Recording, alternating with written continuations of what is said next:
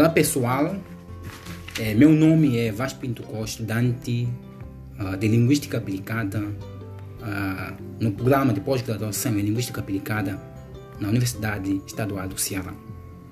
É, aqui apresento um podcast sobre é, a conferência realizada no dia 22 de julho é, do ano em curso, 2020, 2020 a, a, a conferência sobre o tema é, repertórios multilingues, mercantilização da linguagem, educação bilingue no capitalismo tardio.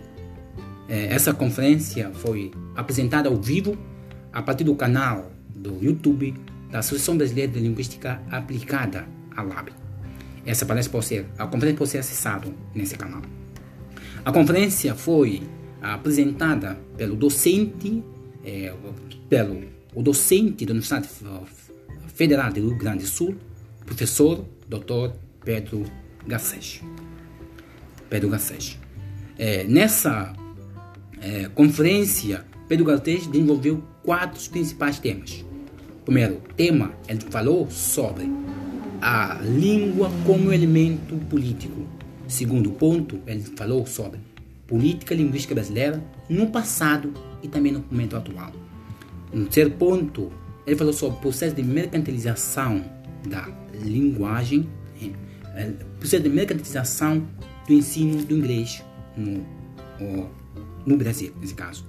E, por último ponto, ele falou sobre uma experiência de uma pesquisa que ele fez é, em Canadá com migrantes brasileiros, na cidade de Toronto, capital desse país.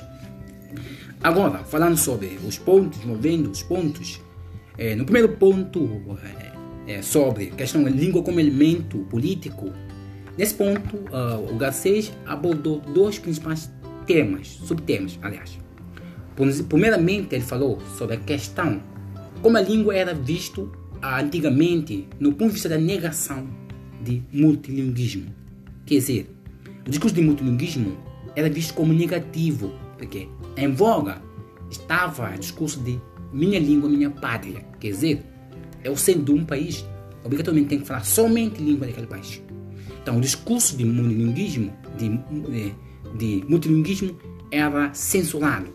Algum, nesse, há, há países onde algumas línguas, algumas línguas eram pedidas ser faladas. Somente algum, algumas línguas eram, algumas línguas eram é, estavam em destaque nesse, nesse país. Mas, com o momento do capitalismo tardio, ou surgimento do, do, da capitalismo industrial, esse discurso tende a mudar. Por quê? A língua passou a ser vista como um elemento da globalização. Então, cada um pode aprender qualquer língua, sobretudo as línguas é, dominantes, línguas francas, por exemplo, inglês. Vai, vai. E também, no segundo ponto, é, sobre a política linguística brasileira, ponto nós podemos perceber que o discurso da política linguística brasileira, antigamente, era um discurso também da negação de multilinguismo. Quer dizer, a língua, é, o discurso era voltado para o discurso de monolinguismo. Quer dizer, a língua portuguesa, obrigatoriamente, quem está no Brasil tem que falar a língua portuguesa. Naquele período, sobretudo na década de 30, haviam decretos que impediam os migrantes dos países falarem língua, suas línguas. Tem que falar obrigatoriamente a língua portuguesa. Isso demonstra que esse era o discurso de negação de multilinguismo. Mas, a partir de quando a língua passou a ser vista como um elemento político, esse discurso vem mudando, é, tem domínio, sobretudo com a entrada da Constituição Brasileira de 1988. Porque a partir desse momento, houve um discurso de multilinguismo veio à tona, onde, por exemplo, as populações indígenas eram permitidos falar em suas línguas. Também Algumas línguas indígenas foram oficializadas no Brasil. Então, nós podemos ter exemplo do reconhecimento da língua brasileira de sinais, quer dizer, a população surda no Brasil eram reconhecidos seus direitos de interagirem, é, interagirem na interagirem nas línguas brasileiras de sinais. Então, isso também demonstra como um momento o discurso de multilinguismo veio à tona na sociedade brasileira. Mas perante esse cenário de discurso multilinguismo, também há discursos reacionários. Por exemplo, o projeto, de, projeto de, do deputado Aldo Rebelo caso Aldo Rebelo, que, que foi feita né, para impedir a, o contra a invasão de estrangeirismos. Quer dizer, palavras estrangeiras de outra língua, sobretudo em inglês, não deveriam ser usadas na língua portuguesa. Mas esse processo, projeto, não, não teve sucesso, devido que é um projeto que não tem, é, não é adequado para a questão linguística, mas demonstra que a língua também é uma dimensão político-ideológica. Já no seu ponto, questão de mercantilização do ensino da língua inglesa no Brasil, percebe-se que é, essa mercantilização movimenta muitos recursos econômicos. Por exemplo, Galtez trouxe um exemplo, quer dizer, no ano 2013, ah, exemplo do Folha de São Paulo, só no ano 2013 no Brasil, a língua inglesa movimentou 7,3 bilhões de reais. Segundo Galtez, essa soma, esse recurso financeiro é equivalente a PIB de países como Guiana Francesa ou como Eritreia. Então, percebe que esse ensino de inglês movimenta grandes recursos financeiros.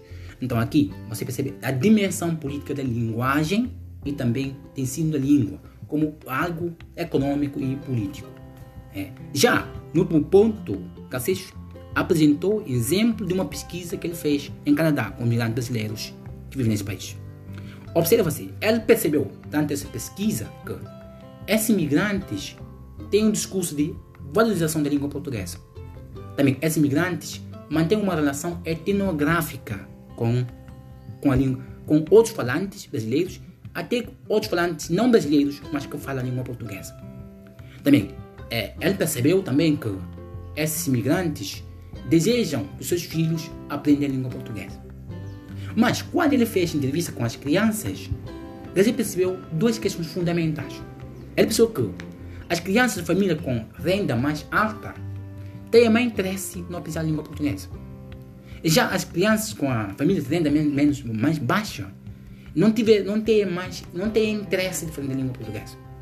Isso demonstra que, porque essas crianças não veem a língua portuguesa como um meio para que eles possam obter sucessos acadêmicos e posteriormente a obtenção de emprego no país da imigração. Então, aqui nos mostra um desafio de ensino de línguas. De que ensino de uma, ensino de, de uma língua também envolve questão econômicos, também questão de, de, de, de, condição, de nesse caso. Então, essa é vantagem aos professores de línguas tem que levar essa questão em consideração de que em um determinado contexto onde uma língua não é língua dominante, não é língua maioritária, o seu ensino tem que ser levado em consideração a condição econômica daquele, naquele contexto. Então, nesse, para encerrar essa podcast, eu recomendo essa, é, esse, é, é, essa conferência é, para os estudantes de linguística aplicada, também alguns, as pessoas que têm interesse sobre a área de ensino de línguas, sobretudo os professores de línguas estrangeiras e demais línguas, né? são nesse processo, também, a, a, de uma forma geral, a comunidade que interessa sobre política linguística também merece atenção nessa palestra. Quer dizer, as pessoas que têm interesse sobre políticas linguísticas, esta também é, um, é, é, é, uma oportunidade relevante para discutir a questão ligada com o ensino das línguas. Também interesse como a língua movimenta recursos financeiros, como a língua também tem relação requer de poder, como nós podemos ver na palestra, é, para, na conferência, aliás. Para finalizar, essa podcast foi gravada ah, no âmbito da disciplina Leitura e, e Produção, letramento, aliás, letramento e produção.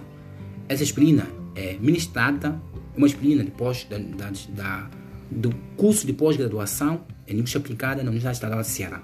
Disciplina ministrada pela professora Débora, professora doutora Débora Arruda Issa. Abraços.